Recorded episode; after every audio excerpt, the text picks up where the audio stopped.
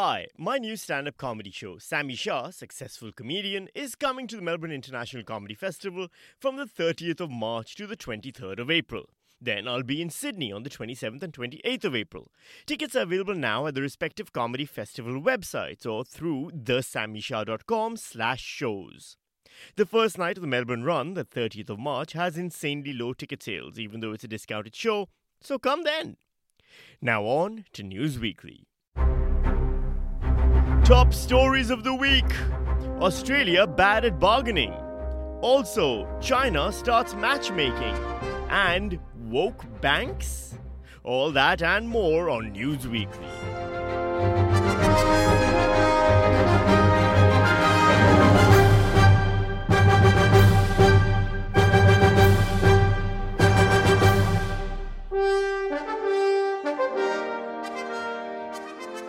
Hello, I'm Sami Shah, and thank you for joining me as we punch the news in the headlines weakly. Putting the orcs in AUKUS news now. You ever gotten blackout drunk alone at home one night? Not because you might be a functioning alcoholic. No, it's because you just didn't want that bottle of wine to go off and you feel strongly about wastage. So you drank it all, you know, for the environment. Anyway, now you're really drunk and you end up on eBay. Then you go to sleep and forget about everything that might have happened.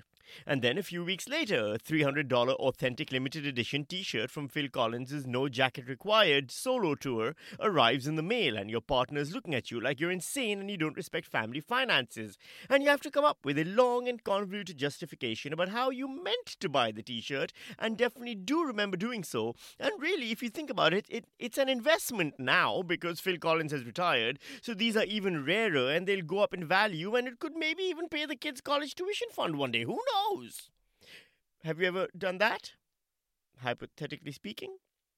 Well, it's starting to seem more and more like Australia did just that with the nuclear submarines. The AUKUS deal was announced last week by Australian Prime Minister and the tallest hobbit, Anthony Albanese. The biggest single investment in Australia's defence capability in all of our history. The oldest Botox recipient in the world, Joe Biden. Proud to be your shipmates and the guy whose face is a landing platform for his giant ears, Rishi Sunak. One of the most advanced nuclear powered subs the world has ever known.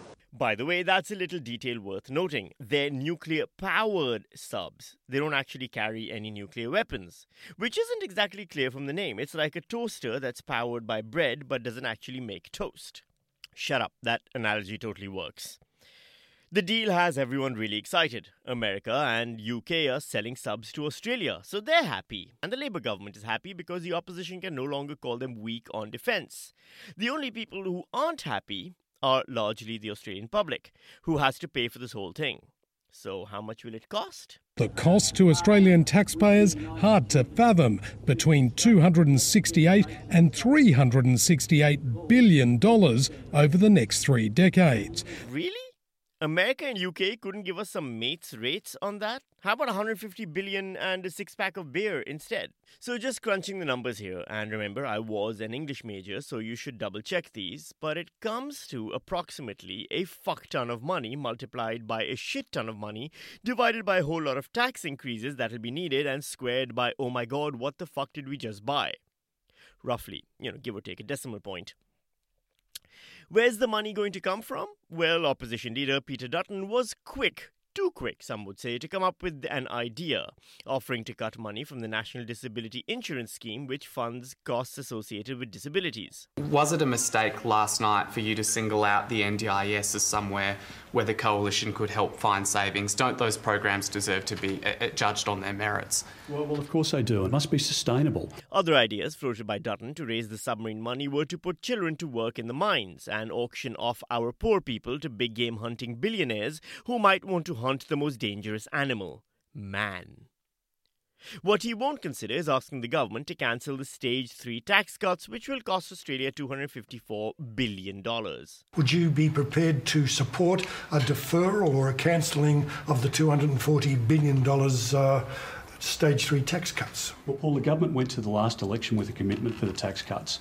The stage tax cut, by the way, will provide Peter Dutton personally with a tax cut of $9,075, less than what he's currently paying on his annual salary of about $401,000. So, what exactly do we get for this deal, which has the kind of bipartisan support we can't ever seem to get when we need relief from our sizable structural budget deficit and cost pressures in aged care health and the NDIS because those don't make you look tough? From 2027, one British Astute class boat and up to four American Virginia class subs begin regular rotations out of WA. In the early 2030s, Australia will begin buying at least three Virginia class boats from the US, pending congressional approval, with an option to get two more if needed. Then, from the 2040s, Australia wants to begin delivering new AUKUS class submarines built in Adelaide using a British design with an American combat system. So, as long as China holds off on any attacks until after 2042, we'll be fine. Meanwhile, China, which has the world's largest navy with 777 warships and submarines, isn't just sitting around.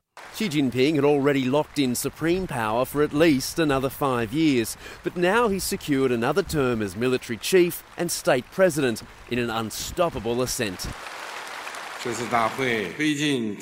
We must build the People's Armed Forces into a great wall of steel. Which is scary because if China's really good at anything, it's building walls. It might be why the AUKUS submarine deal has been publicly shat on by former Prime Minister Paul Keating. Underlying all this stuff about the need of nuclear power is the idea that China has either threatened us or has threatened us. It has threatened us or will threaten us. Uh, now, th- this is a distortion and it's untrue. The Chinese have never implied that they would threat, threaten us or, or said it explicitly. Look, he's not wrong. I mean, China is still our biggest two way trading partner, making up to one third of our international trade. That's why China hasn't made any explicit threats to Australia. And Australia keeps talking about the potential uses of the submarines in such vague language you'd think they're mostly going to be used as Airbnbs. The former Prime Minister was speaking at the National Press Club of Australia, where he then gave a weird understanding of military history. All great land battles are fought on land. All great battles are fought on land. Hitler's Barbarossa cost the Russians 26 million people on a fight on land, you know. Uh, before that, there was Bonaparte controlled Europe on land, you know. This is not possible for the Chinese to do. Uh, 8,000 kilometres between Beijing or Shanghai and Brisbane, say. The moment they leave their port, they are visible straight away on things. Is we wouldn't need submarines to sink an armada, and it would mean an armada of Chinese boats, ships, combat boats, uh, troop ships, uh, we just do them with planes. You know, the idea that we need American submarines to protect us, you know, three, if, there's, we, if we buy eight, three are at sea, three are going to protect us from the might of China. Really? I mean, the rubbish of it. Well, there we go. We don't need the submarines because China can't invade us anyway. And even if it did, they're too powerful, so we can't really stop them. And also, all Navy battles were a waste of time. And China's probably going to invade Brisbane, which honestly I'm okay with. It might improve the food there. Still, whether Keating likes it or not, and he does not like it, the submarine deal is signed and sealed, and we can't back out on it now. I mean, yeah, we did back out of that deal with France, which cost us $3.4 billion anyway, but you can definitely trust us this time. Not to get the submarines, just to spend a lot of money on hypothetical submarines, even if they are hypothetically nuclear powered. Oh, and here's something that was hidden in the fine print. We need to figure out where we'll put the nuclear waste the submarines generate. Australia's nuclear submarine fleet has been celebrated by leaders in Perth and Adelaide. But the sailing might not be quite as smooth when the Commonwealth decides where to build a nuclear waste facility. Defence Minister Richard Marles was quick to accept responsibility for the waste disposal. That's a responsibility which, as a nation, we accept. Maybe, but which part of the nation accepts that responsibility isn't as clear. Western Australia's Premier, Mark McGowan, has ruled out his state, which probably is just as well given their recent history of misplacing radioactive materials. He suggested South Australia, where the submarines will be built, as has Victoria's Premier Daniel Andrews. I don't know. Far from being parochial, I think if the jobs are going to a certain city, maybe the waste can go to that state. That didn't sound petty at all. Maybe China won't need to invade anyway once the AUKUS deal has torn us apart as a nation and left us all destitute as we try paying for it. Still, at least the major expense is settled. Now we have the submarines, we can feel safer. Except, it turns out the submarines fire Tomahawk missiles, which we don't have and also need to buy. Australia is set to buy 220 Tomahawk cruise missiles from the US in a deal worth $1.3 billion. This is starting to seem less like a one time purchase and more like a subscription plan. In the end, maybe the real nuclear submarines were the friends we paid along the way. The axis of asshole news now. Saudi Arabia and Iran have had a long held enmity with each other. On the surface, the issue has been that Iran is a Shia country, while Saudi Arabia is a Sunni country. For those that don't know the difference, the Shia and Sunni debate goes back to a disagreement over who should have been a successor, taking over as ruler of the Muslims after the death of Muhammad. Shias believe it should have gone to Muhammad's cousin and son in law Ali. Sunnis believe it correctly was given to Muhammad's close friend and advisor Abu Bakr. Both sides have been arguing over this ever since, because that's the kind of thing that matters 1,391 years later. That disagreement is just the start of what's led to a massive regional power struggles. The Saudis have long been friends of America, while Iran calls America the Great Satan. They both have massive problems over each other's plans for the future direction of Iraq, Syria, and Yemen, which isn't to say they don't also have a lot in common. They hate free speech, democracy, ethnic minorities, religious freedom, and just generally anyone expressing any kind of joy in existence at all. So you'd think they'd find a way to overcome their differences and celebrate the similarities. This deal heralds a new chapter in the Middle East. Bitter rivals Iran and Saudi Arabia agreed to restore diplomatic ties, all in secret, with Chinese mediation. That's right. It turns out if you want to get dickbags to bang, you need to host the meeting at a third dickbag's house. It's a strategy as old as high school hookups. So, what now for the newly minted coalition of dickbags? We have been here in Beijing for six days. I held talks with my Saudi counterpart that led to the agreement to normalize relations. We agreed with Saudi Arabia to open a new page based on the interests of the two countries and on regional security, and to promote stability instead of exacerbating tensions. We hope this will contribute to the establishment of security and development in the region. Which basically means they can now team up on their war on women and visible hair. For many analysts, though, the most noteworthy part of the story is the lack of America in it and the presence of China instead.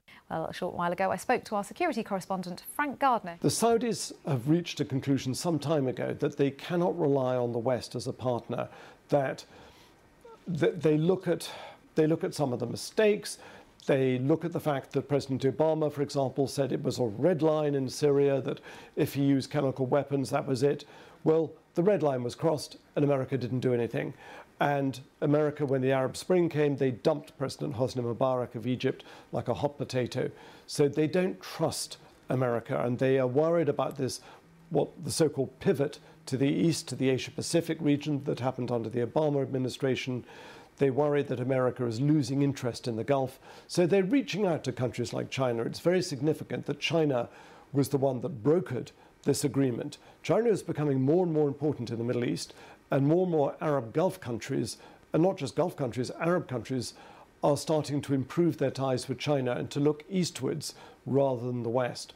Is this that diversity inclusion thing woke people keep going on about? Are there no roles left for white men? Luckily, there is if you're an analyst with expertise in Saudi Arabia, Iran, and China. I guess. I'm keeping my money under my mattress news now.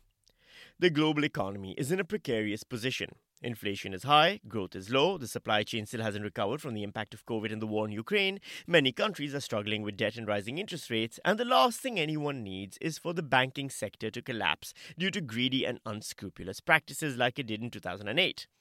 Luckily for us, systems were put in place to ensure that never happens again. After the banking crisis that triggered the Great Recession, President Barack Obama signed the Dodd Frank Act, making banks like SVB face stricter regulation. It is designed to make sure that everybody follows the same set of rules. And then everything became better forever, right? But eight years later, during the Trump administration, some of those regulations on smaller banks were rolled back by liberating small banks from excessive bureaucracy, and that's what it was bureaucracy.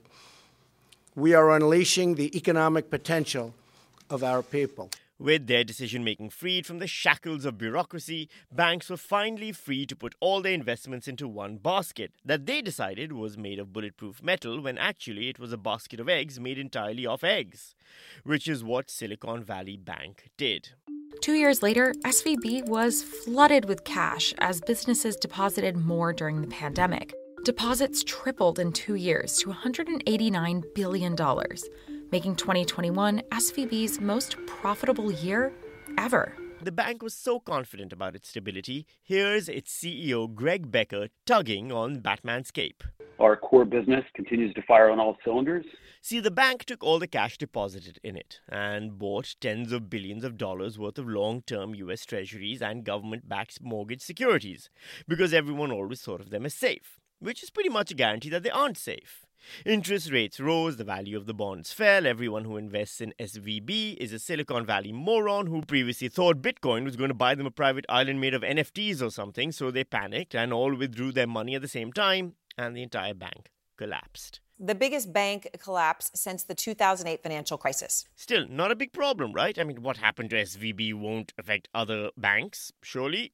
This is like the S&L crisis in the 80s. We're not talking about a failure of this bank, but that banks could, you know, fail. So that's then, that's, then, that's then not off the, the question. The, this is clearly an example of something breaking. We can assume that there's serious contagion here. Turmoil that rocked US based Silicon Valley Bank at the end of last week has now spread to Europe, with scandal plagued Credit Suisse under attack after years of financial mismanagement. It's nothing new. The financial industry indulges in short term thinking, assuming the market will always be in its favor, makes risky investment strategies without any consideration for what might happen if its circumstances change, and then when they do change, it all collapses. The lessons here are obvious. Unless you're Fox News in America or Sky News in Australia, which likes to blame more things on wokeness than a serial killer blaming the voices in his head for making him kill people. Home Depot co founder Bernie Marcus arguing the bank's leaders took their eye off the ball. Their own people should have spotted this, but they didn't. They were too busy woke. They were too busy playing the woke game. Ahead of the downfall, those at the top pushing a series of diversity, equity, and inclusion initiatives. This bank they're so concerned with DEI and politics and all kinds of stuff. A company communication from last August outlined goals for increasing the number of women and minorities in senior leadership. Not hiring the brightest people, but hiring people based on what what they look like or where they fall in the social social register. Republican Congressman James Comer blaming SVB's fall on progressive investments. When one of the reasons a bank fails is because it's woke. Wokeness is also responsible for the Wall Street collapse of 1929, the Justinian plague of 541 AD, and the death of the dinosaurs. That's it for this week's edition of News Weakly. If you're enjoying the podcast, please leave a five star review and rating on iTunes. Also, head over to the Patreon and join me on patreon.com slash Sami Shah. That's S A M I S H A H. All Patreon subscribers do get two free tickets to the Melbourne and Sydney Comedy Festival shows. Uh, just tell me which date you want to come and I'll issue you your tickets. Otherwise, I'll see you right back here on News Weakly next week, where we punch the news in the headlines weakly.